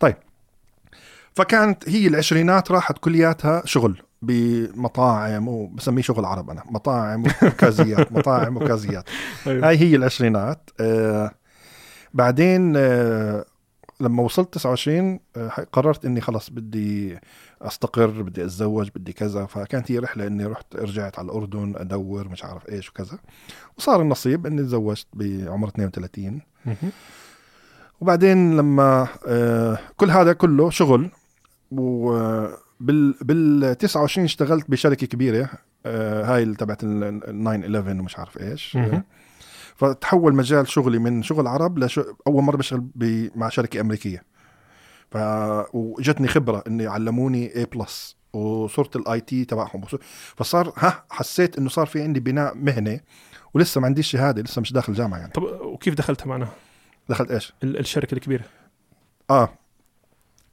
حلو السؤال سؤال مهم شو كيف صارت هلا رجعت على الكويت بال سبعة وتسعين أه وكنت زي ما حكيت لك نشط على الانترنت وكان ما كان في تواجد على الانترنت كبير كنت بس على الاي ار سي وكان في جيو سيتيز فسويت هيك صفحه واحده ستاتيك بيج على جيو سيتيز وبالاي ار سي تواصلت مع شاب كان معي بنفس المدينه هي برمنغهام الاباما شاب عربي امريكي وهو كان بيشتغل بهالشركه هذه فكنت متابع انا نشاطه بالشركه هذه عن طريق شات ومش عارف ايش. قبل ما أروح على الكويت يوم الأيام أنا لما كنت شغال بالكازيات كل يوم صبح بالكازية ببدأ الساعة ستة بفتح الكازية الساعة ستة لساعة مش عارف قديش المهم فالصبح عشان أتسلى تكون حاضر راديو راديو كان فيه مثلا في برنامج الصباح مضحك ريك أن بابا اسمهم فكانوا كتير بضحكوني كتير وكنت معجب بشخصياتهم وهم شوي هيك يعني وناصحين ومش عارف إيش فيوم الأيام اتصلت فيهم وصار ينكتوا علي أه. ومت رجعت لهم صرت أنكت برضو فحكوا إيه يعني هم بنكتوا على حالهم أول إشي نكتوا علي صرت أنكت على حالي وبرضو رجعت صرت أنكت فشافوا إنه هذا الزلمة عنده حس حس فكاهة إنه فقابلتهم مرة ومرتين ثلاثة فصرت أطلع معهم بشكل يومي أنا. فصرت مثلا أخذت أعتقد إجت فترة صرت أشتغل من ال إحدى عشر بالليل لل ثمانية الصبح خلص ثمانية الصبح أروح عندهم على الاستوديو أقعد لي ساعة نضحك يعني نضحك نهف على بعض م. فسموني اسم شخصية اللي هي إلفيس الفلسطيني فالناس صار يعرفوا إنه في واحد فلسطيني اسمه إلفيس الفلسطيني بيطلع على البرنامج. هلأ نرجع لجواب لسؤالك. فرحت لعند الصبية هذه سوالش لما رجعت على أمريكا لما تواصلت مع هذا الشاب لما رجعت على أمريكا دبر لي انترفيو لا هذا اللي سووا لي. حكى لهم اوكي، حكى لهم في شاب شاطر كان هم بيبحثوا عن واحد يسوي جي اي اف، وحكى لهم هذا شاطر سوى موقع، هو قاعد هي صفحه اللي سوتها مش موقع. حكوا هذا اكيد فهمان الزلمه. تعالوا هذيك الايام شو كان، ما كان في ناس كتار، واحنا عم نحكي اه هذا انت اللي فلسطيني الفيس مش عارف ايش. I got the job I got the job لاني انا فلسطيني، انا شخصيه الراديو مش انا شاطر. يس بس بعد شهر اكتشفوا ايش، انه انا بفهمش بالموضوع يعني كتير. فهم بيطلعوني، كنت شابك مع الاي تي. اوكي فبحكي للاي تي انه خلص هذا اخر يوم، بحكي لي خلص تعال، فشغلني معه. اوكي فانتقلت من من التصميم الى الاي تي وانتشرت. م. هاي هي النقلة بدون أي شهادة. مم. فكيف اشتغلت بدون شهادة؟ لأنه على الراديو، سمعتي على الراديو. مم. فبس بعدين لما لما لما بتذكر لما إجت بنتي ليلى، كل منظوري للحياة تغير. لا إيه كيف بدي أعيشها؟ شوف يعني فراح فصار إيش إيش ما عنديش شهادة، ما عندي. فخلوا واحد هيك بصحى زي كأنه كف، واحد إجا كف. فصرت أفكر بالدراسة لما يعني بتكبر كيف بتطلع أبوها بدون شهادة، طبيعي إيش الطموح تبعها هيكون. فصرت أدور على إني أدرس وكذا، ودخلنا الجامعة اللي هي وين؟ ببرمنغهام ألاباما. برمنغهام برضه يعني برضه في أمريكا قصدي. آه وشو درست وقتها؟ إيش كان التخصص؟ آه أول شيء بزنس أدمنستريشن، وبعدين رحت درست ماسترز مانجمنت بنفس الجامعة. مم. نعم. ما كانش له علاقة في شغلك؟ لا لا، أنا كنت بدي بس ورقة. آه. كنت بدي بس شهادة، أنا بدي إشي أدخل وإشي سهل، أعطوني شهادة. آه. شوف هي أنا بعتبر الشهادة، بحكي للناس الشهادة مهمة جدا. أنت هلأ قاعد تلعب من هون لهون، هاي هي فرصك، هاي التوجيه تبعك، هاي فرصك، العب زي ما بدك، مهما تميزت حتضلك هون. ممكن تتميز تطلع، بس هذا يعني واحد بالمية، ولكن كل لعبك حيضل هون. هلأ أخذت بكالوريوس، ارتفع سقف الفرص، فصار عندك فرص أعلى. أخذت ماجستير، صار عندك فرص أعلى، مهما كان مجال عملك. فهي فقط الشهادة بتعطيك، بتكبر حجم الفرص لإلك، فهي لا بد منه يعني. مهما ما فيش ما فيش حدا ممكن يتميز بدون فر... بدون الشهادات. الشهادات لو أنت عندك توجيهي وعبقري بتضلك أنت عندك توجيهي. فأنا بالنسبة لإلي بحكي للشباب هلا الشهادة مهمة، لأنه مهما كانت مهما كان تميزك لازم يكون عندك شهادة. هلا في واحد بالمية بتشنص معهم إنه إنه هاي المهارة تبعته أخدته مكان ممتاز، مش بحاجة للشهادة، ممتاز وأنا يعني بتمنى لك التوفيق، ولكن هاي مش شغلة عامة. أنت مم. يعني الله فتحها بوجهك، وأنت اللي واحد بالمية بس، التسعة وتسعين بالمية هدول بدهم شهادات. بس هذا عكس الأصوات اللي جديدة آه. اللي عم تطلع اللي هو لا بلاش من هالشهادات لأنها مضيعة وقت، كل شيء بتقدر تاخده على الإنترنت هلا وكله مفتوح. أو... هو كمان الشهادة مش بالحالة ما بتكفي. أنا أخذت الشهادة مهندس وقعدت بالبيت وبحكي يلا جيبوا لي وظيفة مهندس، ما راح يزبط. يعني برضو مهم التعليم الذاتي، يعني بعد أول ما تتخرج بدك تصير تدور، لأنك أنت درست بس أكاديميا، بدك تصير تدور مهارات وتبني مهارات وتسقل مهاراتك، مهارات أخلاقيات العمل، السوفت سكيلز، شغلات تبني فيها، إشي تطوعي، إشي إشي إشي، عشان الناس تبدأ تعرف أنت إيش هي المهارات. فهو الشهادة الحالة ما بتكفي، ولكن هي بترفع سقف الفرص لإلك. الشركة الكبيرة اللي اشتغلت فيها كانت قبل الشهادة ولا بعد؟ قبل. طيب بس حظ. آه أنت معتبر إنك من واحد في المية اللي بتحكي عنه اللي مش هنسمعهم. وأنا واحد بالمية شغلوني عشان أنا بطلع بالراديو، بعد شهر اكتشفوا إنه أنا بفهمش. طيب. وكنت مصاحب بمهاراتي الاجتماعية، مصاحب الآي تي. فاجي حكى لي احنا بدي واحد يساعدنا، قلت له لا انا بساعدك، انا زلمتك. فلما ساعدته كان إشي بسيط، انه ارفع السقف هذا، مد السلك، نزله هناك، مش عارف ايش. شاف انه عندي الديديكيشن العالي، حكى يلا تعال نكرف عليه، وكرفوا علي. بس علموني علموني الاي بلس كله، علموني م. شغلات كتير. فهي نصيب وحظ بس. م. بس مش مش اني دخلت بتميزي. لا، خلال فترة تواجدك في امريكا حضرت احداث أحد عشر سبتمبر. امم أه وكنت حكيت انه في كتابك انها اثرت عليك وبسببها انفصلت من شغلك. نعم. أه شغلك هذا بنحكي عنه نفسه نفسه هو. اوكي. هذا على مستوى الوظيفة، بس على مستوى الحياة الاجتماعية خربت. اه اه امريكا قبل الناين إليفن كانت جنة. انا من الناس المحظوظين اللي عشت بامريكا قبل الناين إليفن. فكان مثلا الواحد يجي بالطيارة تروح تطلع لعند الدرج تقريبا درج الطيارة. كان حدا يجي بدون أوراق يعيش بأمريكا عشرين سنة ما حداش يسأل عنه. ف... وما في تضييق على الجالية الإسلامية. فكانت الحياة نعيم ولا حدا بيعرف عنا مين أنتوا أصلا أي إسلامية. فهو في عند عشرين ألف مليون جالية أنتوا مين. ولكن بعد الناين إليفن تحول العدو ال... لأمريكا من العدو السوفيتي إلى العدو الإسلامي. مم. فصار في تضييق بكل إشي شغلات كتير أه... الضرائب ومش عارف ايش والاوراق وكذا وتضييق والحريات وكراهيه الناس لنا. مجرد يعني انت تكون بمكان تحكي عربي هذا يمكن زي كانك مخالفه ارتكبت جريمه ان الناس يطلعوا عليك. وغير انه الجيل اللي عم بتربيه اولادك. فانا ما حبيت اربي اولادي بهيك منظومه يعني م. انه انك انت انخلقت مجرم م. بسبب جيناتك واسمك وكذا. لا طب ليش انا ربي اولادي انا بهال بهالبيئه هذه. كانت بيئه غير صحيه لتربيه الابناء. الله يعين الناس الموجودين هناك. فعشان هيك آه لما صار الناين إليفن وطلعت من الشركه رحت رجعت لشغل العرب. بس كان احسن يعني طريقه انه مثلا بدل مطاعم وكازيات اشتغلنا محل موبايلات. وبعدين فتحت محلين موبايل. بعدين يعني كان الموضوع احسن شوي. اوكي بدي ارجع بس كم خطوه لورا. في فتره انت اظن درست فيها جامعه وما كملت إذا أنا كان فهمي صح للكتاب آه بال... اللي هي قبل قبل لا مش الجزائر في محطة تانية وبعدين أخذت الماستر إذا أنا فاهم بشكل no, صحيح no. اللي هي رجعت فيها على الكويت آه ما كان في شهادة آه يعني أنت أنت درست وقتيها ولا ما درست ما... لا ما درست ما درست آه فلما رجعت على الكويت كان... ما كان عندي شهادة بس كان عندي جنسية. فأنا كنت بشتغل بحاول أشتغل إنه أنا أمريكي يعني هاي آه. هي بالنسبة لي كنت بعتبرها إنه هاي الأدفانتج تبعتي إنه هذا زلمة أمريكي. اوكي اوكي اوكي لا عرب عرب يعني طيب أم أم بعد ما اشتغلت لمده في امريكا رجعت على عمان. هل كان بسبب إحدى عشر سبتمبر السبب الاساسي لما رجعت على عمان بال لا لا بال سبعة وتسعين بالسبعة وتسعين ما كان له دخل أو اول مره ما كان له دخل بال ناين إليفن اوكي أه بعدين بال فأنا قعدت ب...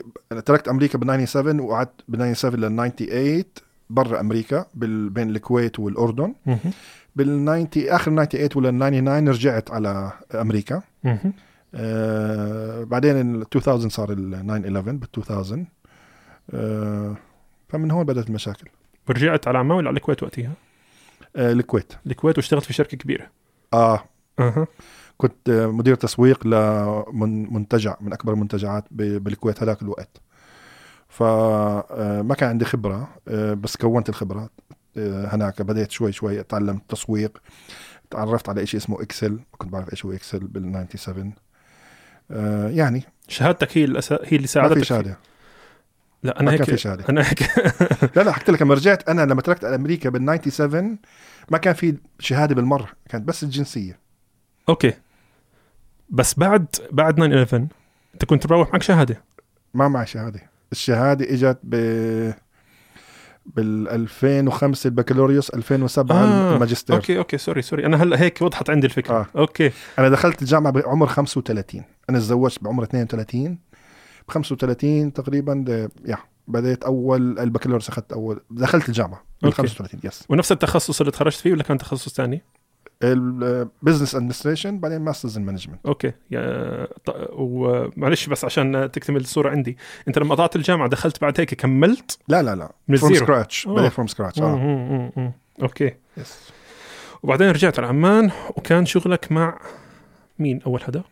آه رجعت على عمان الكويت. رحت على الكويت فاول إشي بالكويت اشتغلت مع شركه كبيره جدا اللي هي جلوبال انفستمنت هاوس. تمام آه سنه سنه وشوي آه وبعدين اجت فرصة اني امسك رمادة براند بالاردن. كان بدهم كونتري مانجر دير اقليمي أه نعم. فالشركة كويتية والسي او تبعها كان طالع كان شغال معنا بجلوبل.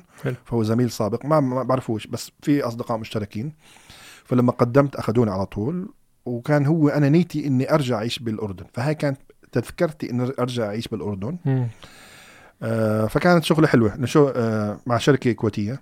آه أشتغل من البيت كله أقابل بس آه أصحاب آه فنادق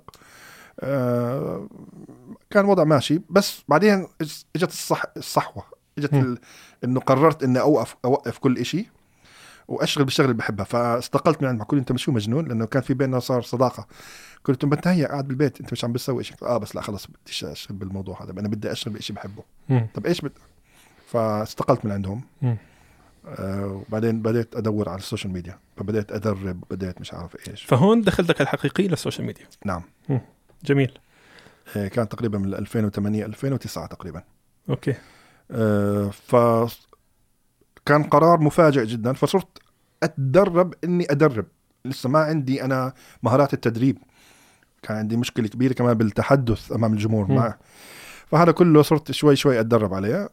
إجت فرصة. إيش هي الفرصة؟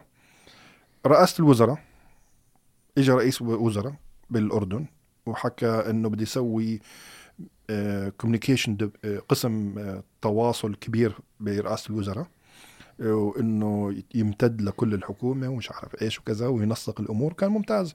فصار يجيب ناس من القطاع الخاص، يعني ثوت ليدرز بالمجال تبعهم، قادة فكر اللي بالتواصل الحكومي، بالتواصل الداخلي، بالتواصل الخارجي.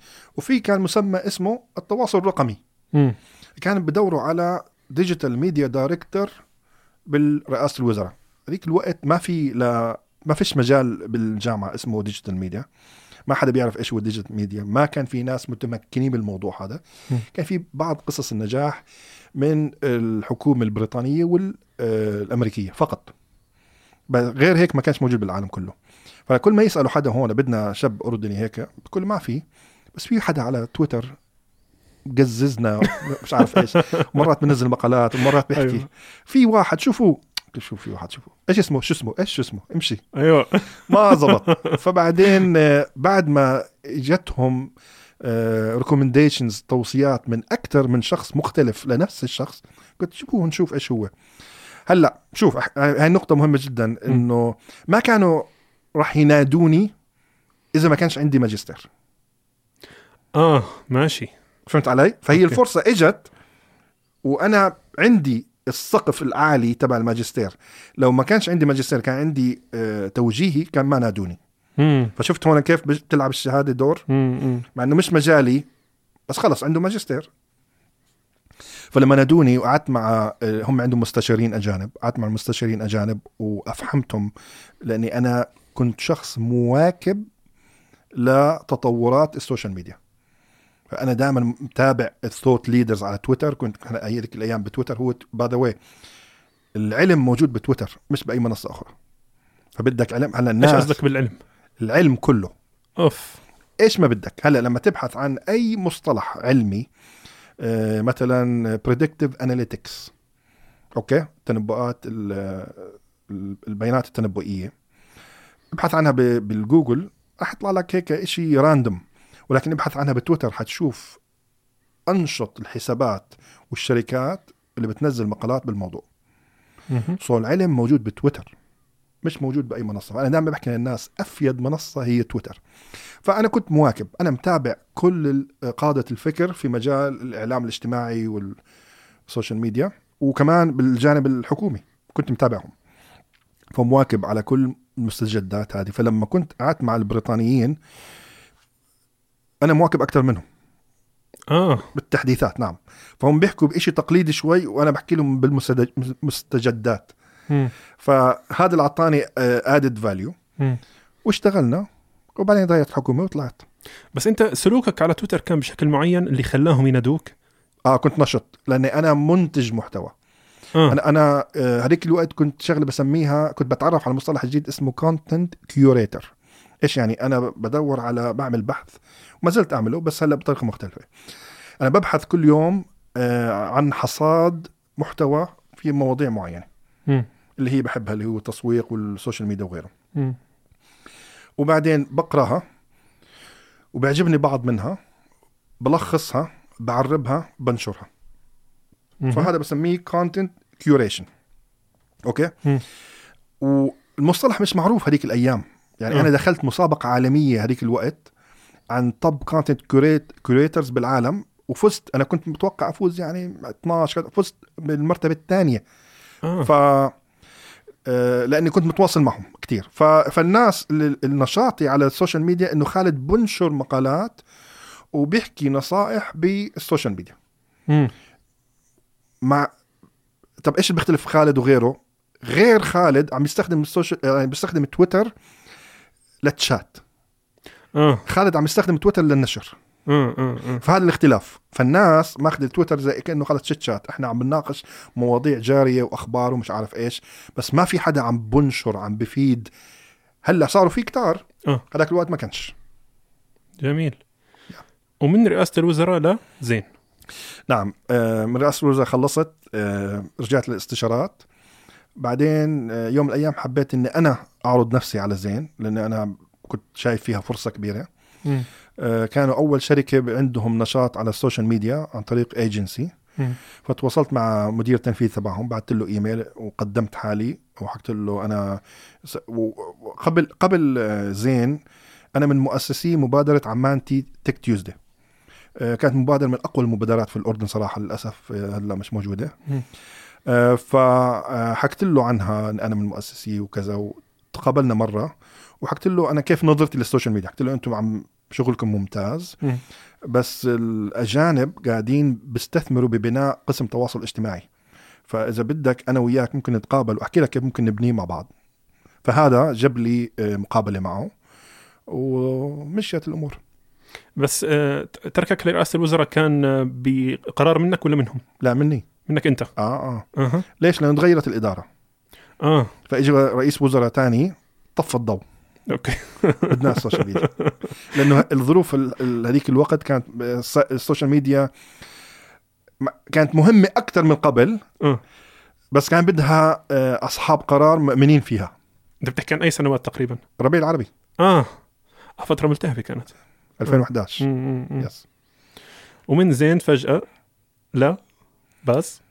من زين خلص زين، آه بعدين رحت على آه شركة اسمها باز. نعم طبعا زين عرفوك الناس فيها أكتر، وصرنا نعرف مين هو خالد الأحمد أكتر. مم. يمكن لأن نشاطهم كان على السوشيال ميديا قوي في هذيك الفترة، وأنت كنت آه بتديره يعني. نعم. وبعدين رحنا على أنا فريق تيمك يعني طبعا. آه, آه تيمك آه تيم التيم اللي معك. نعم. وبعدين باز باز إيش هي؟ طيب باز هي منصة عم بتحاول تسوي آه فيسبوك عربي، يعني هيك ببساطة يعني. مم. يعني بتحاول تسوي منصة اجتماعية عربية، which is أنا something أنا بأمن فيه وبنادي فيه من زمان زمان زمان زمان زمان. هلأ في مشكلة وحتظهر مشكلة، يعني كل ما لها عم بتبين أكتر. دائما بسأل أنا who owns social media؟ من يمتلك منصات التواصل الاجتماعي؟ أمريكا. مم. طب إذا يوم الأيام إجا رئيس مجنون زي هلا مثلا وقرر يطفي الضوء او يتقاتل معهم او يصعب، بحاول يطفوا عليه ضوءهم هلا. طيب اه بس هو مش حيت ما بس هم بس هو اقوى منهم. أه. المهم فطب ليش؟ طب مين مين مين حيخسر؟ احنا حنخسر مثلا. طب ليش الصين آه وروسيا ما راح يخسروا؟ لانهم هم استثمروا بمنصاتهم الاجتماعيه من الاول. م. طب احنا كدول عربيه مهم جدا يكون عندنا منصات عربيه اجتماعيه، ومهم للموضوع مهم جدا. انتم مش عارفين قديش مهم، لانه الفيسبوك هلا عم بيستفيد منه. وانا دائما بسال سؤال، انت عم تستخدم السوشيال ميديا ولا السوشيال ميديا عم تستخدمك؟ للاسف احنا مم. كعرب مستخدمين السوشيال ميديا عم تستخدمنا. فاحنا هلا ماخذين كل بياناتنا، مش غير بياناتنا، انسى الخصوصيه. ولكن هلا وصلوا لمرحله متقدمه تقنيا انه صاروا يتنبؤوا بايش احنا حنسوي. صار من سهل نعرف انه خالد حيسوي هيك، لانه من البيانات الضخمه الموجوده عندنا احنا صرنا نتنبأ بايش ممكن يسوي خالد او غيره او غيره او غيره. فبيجي هون موضوع ف... للاسف للاسف احنا عندنا عقليه كمستخدمين شوي غلط. مثلا مثلا نزل تطبيق امان. أوكي. تطبيق امان عشان يساعد ينو بموضوع الكورونا، وين واذا في حدا قريب عليك الناس تعرفه. صار ناس يقول لا إيه بياناتنا موجودة عند الحكومة. طب أنت بياناتك بكلها عند جوجل وفيسبوك. فهمت علي إيش الفرق؟ أيوة. فا يعني فباز عم بتحاول تسوي منصة عربية اجتماعية. طب أنت مع فكرة يعني ماشي، أنا بفهم إنه أنت بتطلب بوجود منصة عربية، بس إحنا عم نحكي عن استنساخ تقريبا حسب ما فهمتك. وين؟ باز بتقول أنت فيسبوك عربي. مم. فالاستنساخ خدم يعني هلا عم بحاولوا يتطوروا أكتر. يعني هو هيك، هل المحاولات السابقة كانت هي استنساخ. أه. فهلا صار في يعني من لما انضمت لهم كان في إدارة جديدة بمنظور جديد، ففي محاولات إنه يطلعوا بإشي جديد يعني. بس هاد ما بفصلك عن الفكرة اللي أنت حكيتها قبل شوي أو م. في البدايات، اللي هو أنت تستفيد من هاي المنصات عشان توصل ناس عمرك ما حتوصلهم. طب أنا في باز كيف بدي أوصل لحدا في أمريكا ولا في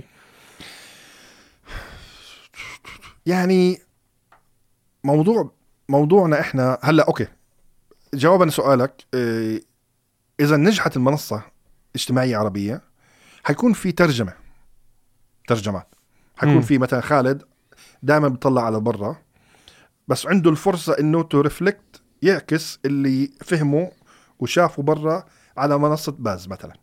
فممكن أنا أنا ما رح تغير إيش علي، أنا نفس مصادري موجودة برا وهلا بس بحطها على الفيسبوك. طيب إذا أنا موجود على باز فقط أو أي منصة اجتماعية عربية، فأنا لسه عندي مصادري من برا، بس أنا هلا صار في عندي جمهور متركز أكتر، اللي هو أنا دائما بلعب بالملعب هذا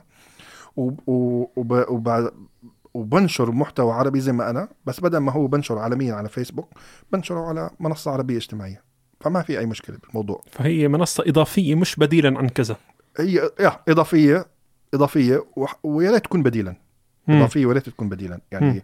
لأنه في عندك أنت مثلا عشرين بالمية من الناس مثلا هدول المنتجين، ماشي، ثمانين بالمية هدول المستهلكين. إحنا بدناش المستهلكين يضلهم على فيسبوك، لا تعالوا استهلكوا بالمنصة العربية. مم. شو المشكلة هنا؟ والعشرين بالمية هدول اللي بيجيبوا من برا أو ب... أو بنشروا أو ببيعوا خليكم على المنصة هذه. بس أنا ما حفقد تواصلي معهم. مع مين؟ مع الناس اللي آه بدي أوصلهم، تبع لنفس السؤال، الناس الآخرين اللي هم موجودين برا المنطقة العربية. آه هدول عشرين بالمية مهمين بس للعشرين بالمية، مش مهمين للثمانين بالمية. آه فهمت علي؟ آه آه. لأن أنا منتج أو أو أنا بطلع على برا أو أو أو أو هدول هم العشرين بالمية، فالعشرين بالمية خلاص خليكم أنتوا هون وهون ما في مشكلة. م. بس الثمانين بالمية اللي قاعدين بيستهلكوا بالمنصة الاجتماعية تعالوا يلعبوا هون. أوكي. وتركنا باز. وهلا شغالين على عشرين ألف مشروع. طيب عدد لك إياهم. هات. في عندي تطبيق فكرته سبع سنين. أيوة. حلوة جدا فكرته. فكرته إنه أنا بهيئك بهيئك لكل فعاليات حياتك. فمثلا آه أنت عندك آه آه عيد ميلاد زواجك م. أو عيد ميلاد ابنك أو بنتك أو المدام، فمش بس باجي بذكرك، لا أنا باجي بحكي لك إنه بعطيك آه تنبيهات وإشعارات بطريقة ذكية جدا. فواحدة منهم بحكي لك واو تصدق إلكم متزوجين عشر سنين عشان أذكرك. طلع هيك أنا آه صح إن عشر سنين متزوج. فأنا بوعيك وبحضرك للقادم. بعدين ببعت لك تاني يوم بحكي لك حسب آه مقال آخر مقال بفوغ مثلا مجازين، م. اللون البرتقالي هو اللون الرائج للنساء اللي بحبوه، لون الموضة. م. حسب إحصائية مش عارف إيش النسويين بيحبوا الشناتي أكتر كهدية أكتر من أي شيء آخر.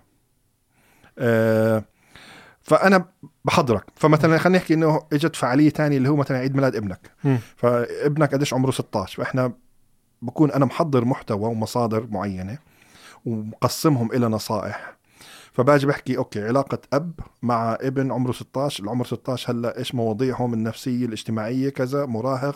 طيب بس بس أحكي له آه علمت ابنك السواقة، م. علمته كيف يحلق، آه آه وين آخر مرة قعدت وحكيت مع ابنك. ف فها هي شغلات. هلا هذا بالنسبة لجزء واحد من التطبيق. الجزء الثاني اللي هو الفعاليات اليومية. م. أنت عندك فعالية بكرة بسألك بيرسونال ولا بزنس ولا كذا. فإذا خلينا نحكي مثلا إنه كانت مقابلة وظيفة عمل، بروح أنا الذكاء الاصطناعي ببحث بالنصائح الموجودة حسب المواضيع وبجيب لك بحكي لك هاي طب عشرة questions بسألوها بمقابلة العمل، م. وهاي الأجوبة تبعتهم هاي مش عارف إيش. فأنا بصير أساعدك، هو يعني أعتبره كبيرسونال أسيستنت بس مش بالطريقة المعهودة إنه تسأله مش عارف إيش، لا هو بيجيك أه. مش أنت بتروح له أه أه. فالفكرة هاي تصور عندي إياها إلى سبع سنين نايمة، فهلا قررت إنه أشتغل عليها. جات اللحظة آه اجت اللحظه. فسويت الديزاين هلا وبدي اشتغل على البرمجه ويعني شوي شوي. طب انت كيف كيف كيف بتدرس سلوكي؟ من وين بتاخذ الداتا تبعتي؟ انا لازم ادخلها على التطبيق ولا آه هي هي بقى انا بس اعطيني ال ال تو تو ايفنتس، اعطيني اللايف ايفنتس واعطيني الديلي ايفنتس. فلما تعطيني اللايف ايفنتس بتعطيني متزوج ولا لا، عندك اولاد، ايش اعياد الميلاد لكم وعيد الزواج. خلص انا بعرف فمتزوج ولا مش سنجل ولا متزوج، اولاد عندك اولاد قديش اعمارهم، خلص انا بعرف. فالذكاء الاصطناعي بصير يحطك ببيرسوناز معينه، فبيحكي لك انه هاي علاقه التينيجر، هاي مثلا سنجل فادر مع ابنه او سنجل مادر مع بنتها، هاي مش عارف ايش هاي. وكل واحد له مواضيعه. انا بكون حاطط مثلا بقسم المصادر حسب المواضيع، فهاي مواضيع لها دخل بالتعليم، هاي مواضيع لها دخل بالبيرنتينج، هاي التسويق، هاي الوظيفه، هاي الرياده whatever. وإلها كل موضوع له خمس مصادر، والمصادر هذه مثلا احنا ملخصين المحتوى تبعهم ومش عارف ايش وكذا، ومقسمينه الى نصايح. بصير الذكاء الاصطناعي بروح يشبك زي الاخطبوط، بجيب لك هاي نصيحه هاي نصيحه نصيحه، يعني بس ورك ان بروجرس. هذا على مستوى البيرسونال، اه كله بيرسونال. اه يعني انا دخلت المعلومات الاساسيه، طبعا المعلومات الثانيه متعلقه باللايف ايفنتس. اه بال بال هذا باللايف ايفنتس. بالديلي ايفنتس نفس الشيء، مثلا في عندك الوظيفه اللي هو له دخل بال بال بالوظيفه بالمهن بالمهنه م. في شيء له دخل مثلا ب مثلا انت اصدقائك ماشي، فاحنا مثلا بدك شيء انترتيننج، شيء مسلي، شيء ذكي، شيء ترفيهي، برضو في في تيبس كيف تسوي ماجيك تريك، كيف تلعب شدية، كيف مش يعني. هاي كل التبس هذه بكون في عندي مصنع م. حاليا انه عم بسوق عنه، عم بلخص وبنزل التبس هذه مصنع. جميل. eventually الذكاء الاصطناعي بيسويها، بس هلا مانوال. عم تاخذوها زي ما هي ولا بترجموها للعربي؟ كله تلخيص وتعريب. تلخيص وتعريب، في آه. تعريب في الموضوع، تعريب مش ترجمة. اه اه تلخيص وتعريب. جميل جميل يعني. جميل. فهذا التطبيق، المشروع الأول. المشروع الأول. في عندي كمان متجر إلكتروني فتحته لسه عم بتعلم عليه، اللي هو عبارة عن سيلينج كتير آيتمز. بديت بآيتم واحد اللي هو مودست كلوذينج، ملابس، لأن أنا هاي شفتها. إحنا بأمريكا مو سهل إنه الحجاب ليديز يلاقوا ملابس عندهم بكثرة، هلا صار سمعت إنه هلا موجود، بس يعني فبحاول أبني عليها. فبدي أدخل بالملابس بيسكلي دروب شيبينج، مش إني أشتري البضاعة، إني أسوي دروب شيبينج بيسكلي. هاي الثاني بس عشان أفهم دروب شيبينج إنه وين وين. أه هلا في الوقت الحالي بحاول من تركيا لأمريكا وكندا، أه بس بدي أفتح من الصين لأمريكا وكندا، ومن الصين للسعودية والإمارات للخليج. الصين في عندها الملابس المحتشمة، مفهوم عندها. في أنا شوية هو لا أنا بدأ كمان أنوع المواد أنا آه. فبالنسبة للملابس المحتشمة بخليها من تركيا، بس المواد بضايع تانية، نظارات ولا أكسسوارز ولا إشي. آه بدك توسع يعني، أنت مش توسع. آه جميل. فبفكر أسوي أنا ب... عم بتدرب قاعد آه آه. فلسه ما ما زبطت موضوع اللوجستي، اللي هو إيش البيمنت جيتوي اللي بزبط مع أمريكا، إيش البيمنت جيتوي اللي بزبط مع السعودية. لسه هذا عم بحاول أدرسه م. آه وإيش الأحسن شيء التوصيل وإيش وإيش وإيش شغلات كتير. ف أنا عارف إنه هلا التقنية في مرحلة تطور للموضوع هذا، وعارف إنه خلال أشهر قادمة رح يكون في إشي جاهز خلص تعال. مع إني أنا شغالة مع مع شوبي شوبيفاي وهيك شغلات أه. بس هكون في شغلات أجهز من هيك، يعني تكون إنه خلص بلج إن يلا روح. فأنا النية تبعتي إني أبني أكتر من متجر إلكتروني م. واحد مثلا هذا ملابس ودي أمريكا، مثلا هذا مثلا أكسسوارز جيب لي على السعودية، هذا مثلا أحذية ودي على الإمارات م. فهاي النية إني أسوي هدول المالتيبل متاجر إلكترونية م. وأجيب ناس يشتغلوا، كل واحد يمسك مثلا واحد وهيك. هاي المشروع الثاني. أوكي. المشروع الثالث اللي هو استشارات، اللي أنا بحب أقعد وأحكي استشارات. الاستشارات عم بلاحظ أنا قدمت إيش سويت، أنا متبع آه يعني ما كنتش بخططها، بس طلعت هي زي ما تحكي علم. أنا بحب أعطي، فأنا عندي قيمة العطاء عالية، فأنا بحب م. أحكي اللي بده ممكن أساعده، اللي بده. فأنا إيش سويت، تعرفت على آه أداة اسمها كالندلي. كانت اللي بتروح بتبرمجها بالطريقة المجانية، بتسمح لك بس خيار واحد. م. طريقة مدفوعة، وهي اشتريتها بطريقة مدفوعة ممتازة جدا، انه بتقدر تبرمجها لشغلات كتير. فأنا بحكي أنا ممكن أقدم ربع ساعة موعد، ربع ساعة بالاوقات هذه بالايام هذه، واحدد وبعت له مش عارف ايش واشبك على زوم وايش. ففي شغلات كتير حلوه بالموضوع هذا. فايش سويت؟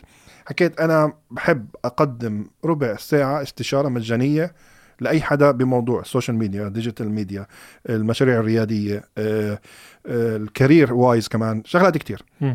ف قدمت مئة قدمت حطيت الرابط هذا واعطيت مئة مقابله م. وشعرت انه الحمد لله الفائده عاليه جدا بالربع ساعه هاي. فناس كتير استفادوا، كل مقابله ناس طلعوا مبسوطين، طلع بمعلومه معلومتين ثلاثه، شبكته مع شخص، فتحت له باب، دقت له باب، فكان في فائده عاليه بالموضوع. حكيت ممتاز، بدي اخذ الموضوع للدرجه الثانيه م. فحكيت الربع ساعه ما زالت متاحه مجانيه لاي حدا بده، وهلا صار في عندي كمان ساعه كامله، تعال احكي معي، انا ممكن اضبط لك مشروعك على المنصات التواصل الاجتماعي من حيث العلامه التجاريه او الهويه الرقميه الشخصيه، فبساعدك هون او هنا. والحمد لله تقدم لي تقريبا عشر اشخاص، وفي منهم تقريبا ثلاثه بشكل مستمر، فقررنا كل شهر نسوي ساعه مدفوعه. جميل. فهاي الاستشارات. التدريب في عندي يوم السبت برضو ويبينار راح اقدمه، والحلو انه هلا صار جمهوري اكبر بكتير من اول، فصار في عندي استشارات، صار في عندي تدريب وتطبيق و ومتجر إلكتروني أو متاجر إلكترونية، وبطلع لايفات. هلأ كثفت من التواجد الرقمي تبعي، فهلأ عم بطلع لايفز كتير، عم بطلع عم إما أنا بسوي اللايف أو بطلع مثلا ضيف على أماكن تانية. م. فهلأ نشاطي مكثف جدا، ولكن مبسوط مرتاح نفسيا إن أنا عم بسوي شغلة عم بحبها. جميل. بس طيب في مجال التدريب والاستشارات خالد، أه مهم بتشوف تميزك انت، يعني موضوع السوشيال ميديا مش غايب عنك، انتشر والناس كتير بتحكي فيه، وصار في بعكس القبل مدربين في هذا المجال آه وفي اسماء صارت معروفه كتير يعني yes. حتى على المستوى العربي. فايش يعني ايش المحتوى اللي عندك اللي بيميز خالد بالضبط؟ انه هاي طبختي، يعني انا لما احكي انه لما المحاضره تبعتي لما احكي استراتيجيه محتوى انا طبخها. آه. فأنا مقسم المحتوى إلى ثلاث أنواع مثلا. أنا بحكي الخطأ اللي بتعمله معظم العلامات التجارية إنه بنزلوا محتوى عن المنتج والخدمة تبعتهم، فهذا بسميه براند كونتنت. فأنا عندي حل له، الحل م. إنه ما تسوي بطريقة مباشرة، بدك تسوي بطريقة غير مباشرة قصصية مشوقة، بتروي عن الفائدة، بدك تحكي عن الفائدة، ما بتحكي عن المنتج، ما بتحكي أنا بدي أبيع التلفون هذا مية وتسعة وتسعين، لا التلفون هذا وين وين آه تمت صناعته، بدك تحكي الستوري تبعته، م. ايش الفائده تبعته، ايش المقارنه تبعته من هون وهناك، فهو بطريقه غير مباشره. فهذا اول نوع. بعدين انا ضفت كمان نوع اللي هو المحتوى قطاع العمل، فانت بتيجي هنا هاي ضفتها من قراءه مقاله قديمه بألفين وثمانية لكيفن كيلي اسمها The First one thousand True Fans. اذا بتعطيهم فائده معناته هدول صاروا لويال لك، معناته بيشتروا اي شيء لك. فاذا عندك بتكون ألف واحد، بتكاش انت مئات الالاف، بدك م. ألف واحد تشتغل خمس سنين عبين ما تكون ألف متابع مخلص انهم يشتروا اي شيء بتبيعه.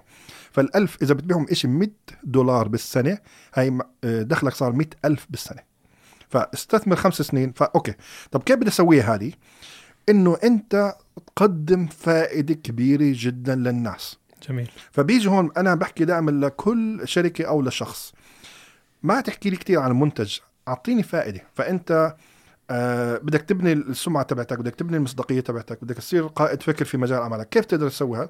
معناته لازم انت تصير المصدر الوحيد للناس في مجال عملك، فانت لازم تملك مجال عملك، لازم تترأس مجال عملك، تشوف انت ايش بتبيع مهما كان، اما انه الكترونيات او انه تنمية بشرية او انه سوشيال ميديا، اي اشي، وروح املك الفيلد تبعك، بحيث انك انت تسوي الهومورك، تتابع مصادر غنية جدا، وصير تقدم فائدة مجانية معلومة. فأنا بحكي للناس، شركات على الفيسبوك، بحكي لي أنا ما عنديش تفاعل. صح ما عندك تفاعل، لأنك أنت إذا عم تحكي عن المنتج تبعك، معناته أنا رح آجي عندي سبب أتفاعل معك وأتابعك فقط لما أحتاج المنتج. جميل. ولكن إذا أنت بتعطيني معلومة يومية، أنا رح آجي كل يوم عشان المعلومة تعطينيها الجديدة. جميل. حلو. فهذا تاني نوع. في ثالث نوع اللي هو المحتوى الاجتماعي، اللي هو التحية والسؤال وكذا. فهذا كله الميكس والطبخة هذه أنا صانعها من خبرتي ونشاطي ب... ب... من قبل، وقراءاتي لشغلات هذه. مش بس خطة المحتوى، كمان في خطة الرصد وفي عندي كمان أنا بطريقة قصصية مبسطة جدا. فزي ما شفت مثلا بالكتاب كيف شبهت كل منصة ببلد، فمثلا هاي الشغلات مش موجودة. فمرات كتير أنا بعرف الشخص إذن يعني مرات واحد بحكي لي محتوى مجال العمل، أنت المصطلح هذا منين جبته؟ بحكيها من محاضرة قدم لي إياها الشاب، فبعرف إنه الشاب أخذ المحاضرة مني م. لأن هاي المصطلحات أنا شغال عليها وأنا طابخها، فأنا م. بعرف إنه هذا الكلام مني جاي م. مش موجود مكان تاني. عشان هيك مختلفة المحاضرة تبعتي ولا التدريب تبعي عن التدريب الأخرى. التدريب الأخرى بكون تعريب لإشي أجنبي م. أنا شفت شغلات أجنبية ودرستها وفهمتها وطلعت بشغلة من عندي، فهاي الفرق بيني وبين المدربين التانيين. هلأ المدربين التانيين أشطر مني برضو، لأنه هم عم بعربوا فهم عم مواكبين أكتر مني. أنا لساتني موجود في البيس تبعي، بس بعضي بعطي تيبس حديثي وكذا أوكي. بس ما تعمقت أكتر. مثلا في هم مثلا الناس مدربين بتحكي لك أنا بعلمك كيف تسوي إعلانات على الفيسبوك بطريقة متقدمة أوكي. أكتر. أنا بعرف عن الكاستم كاستم أودينس، بعرف عن اللوكالايك، بعرف عن الفيسبوك بيكسل، بس مش داخل فيها بالتفصيل. أوكي. هم يدخلوا فيها بالتفصيل لأنها المادة تبعتهم معربة. أوكي أوكي أوكي. في في واحد من المشاريع أنت ما حكيت لي عنه اللي هو Secret Gym. آه. آه. إيش قصته؟ يعني Secret Gym آه صحيت يوم من الأيام ولا وقع هيك بحضني. آه. فجتني رزقة حكيت الحمد لله أه مش مجال عملي، بس حكيت ليش لا. لك كان طريقة الدفع له بالأقساط وكذا، فكان كل إشي سهل إني أخده. وبنفس الوقت زوجتي كانت أه ماخدة شهادة تدريب نفس الوقت بدون أي تخطيط يعني، فالفرصتين ركبوا على بعض، فعشان هيك أخدته والحمد لله. أه يعني تجربة جديدة شي كتير مجدية، ولكن آه مثمرة لزوجتي آه. فهي نشاط لإلها وجو لإلها وكذا، فخلص ممتاز. آه بدي أسميه مشروع عائلي مثلا. آه مشروع أنا يعني حولت له مشروع عائلي. نعم جميل جميل. وهو بالأصل كان مشروع عائلي. نعم آه آه. طيب خالد آه عم بتشوف منصات كتير عم تطلع، والموضوع والتطور على نفس المنصة عم بيصير سريع جدا. إيه عم بتشوف حالك لساتك مواكب كل هاد؟ آه قادر تواكب كل تطور عم بصير على منصات والمنصات الجديدة؟ نعم عم بحاول أكون يعني لا عم بحاول هلا أوكي that's a good question أوكي. آه اللي صار مثلا لما طلع سناب شات حاولت أكون متواجد عليه، ولكن صار في آه فجوة عمرية. فصار هلا المحتوى تبعنا انا من جيل جيلي اللي هو محتوى تدويني، احنا كتابه، هذا هو المحتوى تبعي اللي انا متميز فيه اللي هو الكتابه وبنشره، ولكن هذا محتوى قديم صار م. مش مناسب للجيل الجديد. فلما طلع المحتوى المرئي برضو كنت مواكب، محتوى الفيديو والصور كنت مواكب، ولكن هلا محتوى اللحظي. فهلا بالنسبه للجيل الصغير اي شيء بايت، محتوى بايت ما بهمهم، بس م. بهمهم المحتوى اللحظي اللي هو السناب السنابس او او الستوريز على الانستغرام. م. هذا المحتوى اللي بهمهم. فهلا هو هذا المحتوى المستقبل، المحتوى المهم. أه مش قادر مش قادر عليه. فانا مش قادر اني اواكب اني انزل محتوى أه أه لحظي دائما. عشان هيك سناب شات حاولت عليه بعدين تركته. هلا بالانستغرام زبط، فممكن أنا أنزل محتوى لحظي، مش شرط إنه يكون فيديو أو سيلفي، بس إنه صورة أنا هيني موجود هون إنه كذا أنا هيم. فبالإنستغرام كان سهل علي، ولكن السناب شات آه شو بخ شو شو بفرق عن الإنستغرام؟ السناب شات بده نشاط هائل جدا، طاقة توازي طاقة الجيل الصغير اللي هي مش موجودة عندي. أوكي. ال ال التيك توك هلا العمر أقل عالم آخر. العمر أقل، بس شوف في إلها فرص، يعني في تحديات بس إلها فرص. العمر أقل وبدها إبداع وطاقة، مش بس طاقة، إبداع كمان. بس شوف اللي, اللي اكتشفته والمفاجأة إنه في أكتر من شخص بأعمارنا وبنفس المحتوى تبعنا قرروا يدخلوا يغامروا يدخلوا على التيك توك بفترة الكورونا، وفجأة بحكي لك خلال شهر عشرة آلاف متابع. فجأة في هلا بال... بال... بتيجيني رسائل خاصة كتير وناس بطلب مساعدة. في واحد بيحكي لي بنتي عمرها ثمان سنين تلعب جيمز وفتحت حساب على تيك توك وبتنزل بتحكي عن الجيمز وبتنزل عن جيمز. عم بطلع على حسابها لأن قررت أشوف بعد كم شهر إيش عم بتسوي. اكتشفت إن عندها خمسة عشر ألف متابع وبعض الفيديوهات عليها مليون مشاهد. مش عارف إيش ما كان يعرف عمره بنت اللي عمرها ثمان سنين. أيوه. فالفرق التحدي تحدي عالي، لازم يكون عندك كرياتيفيتي عالي وإبداع عالي. الفرصة إنه الوصول والظهور والتفاعل والتتابع لحسابك رح يكون مهول جدا وأسهل من أي منصة أخرى. جميل. هاي الفرصة. م-م. ففي مثلا اثنين عم بنزلوا نصائح تسويقية، إيش تعمل وإيش تسوي وإيش تعمل وإيش تسوي بطريقة بكنه عشرة ولا خمسة عشر ثانية بس صار عليهم تفاعل كبير م. جدا. طب يعني الواحد بقدر يقرأ المنصات الجديدة إنها حتوصل ولا لا؟ يعني تيك توك أنا كنت بسمع قبل قبل شهور أحد الزملاء كان بيحكي أنا متوقع إنه في شيء اسمه تيك توك ممكن يوصل المنطقة العربية وإذا وصل راح يضرب. يا أخي عدد المنصات كتير مهول يعني، ففي حدا عنده قراءة بقدر يقرأ؟ ما في. هلا موضوع الفايراليتي والنجاح بهال بهالشغلات هذه ما حد بيعرف. فمثلا تيك توك هي الشركة تبعتهم تيك توك ممكن تطبيق رقم اثنين وعشرين، فعندها المحاولة رقم اثنين وعشرين. حاولوا حاولوا حاولوا حاولوا وبس بتعلموا. فكل أوكي ما زبطتش هنا، طب خلينا نزبطها بالتاني، ما زبطتش هنا زبطها بالتالت. فهي المحاولة والإصرار والدعم. يعني تيك توك إنه أعتقد من الصين ب يمكن من دعم من وزارة الدفاع ولا إشي زي هيك. آه إشي يعني زي هيك يعني مش.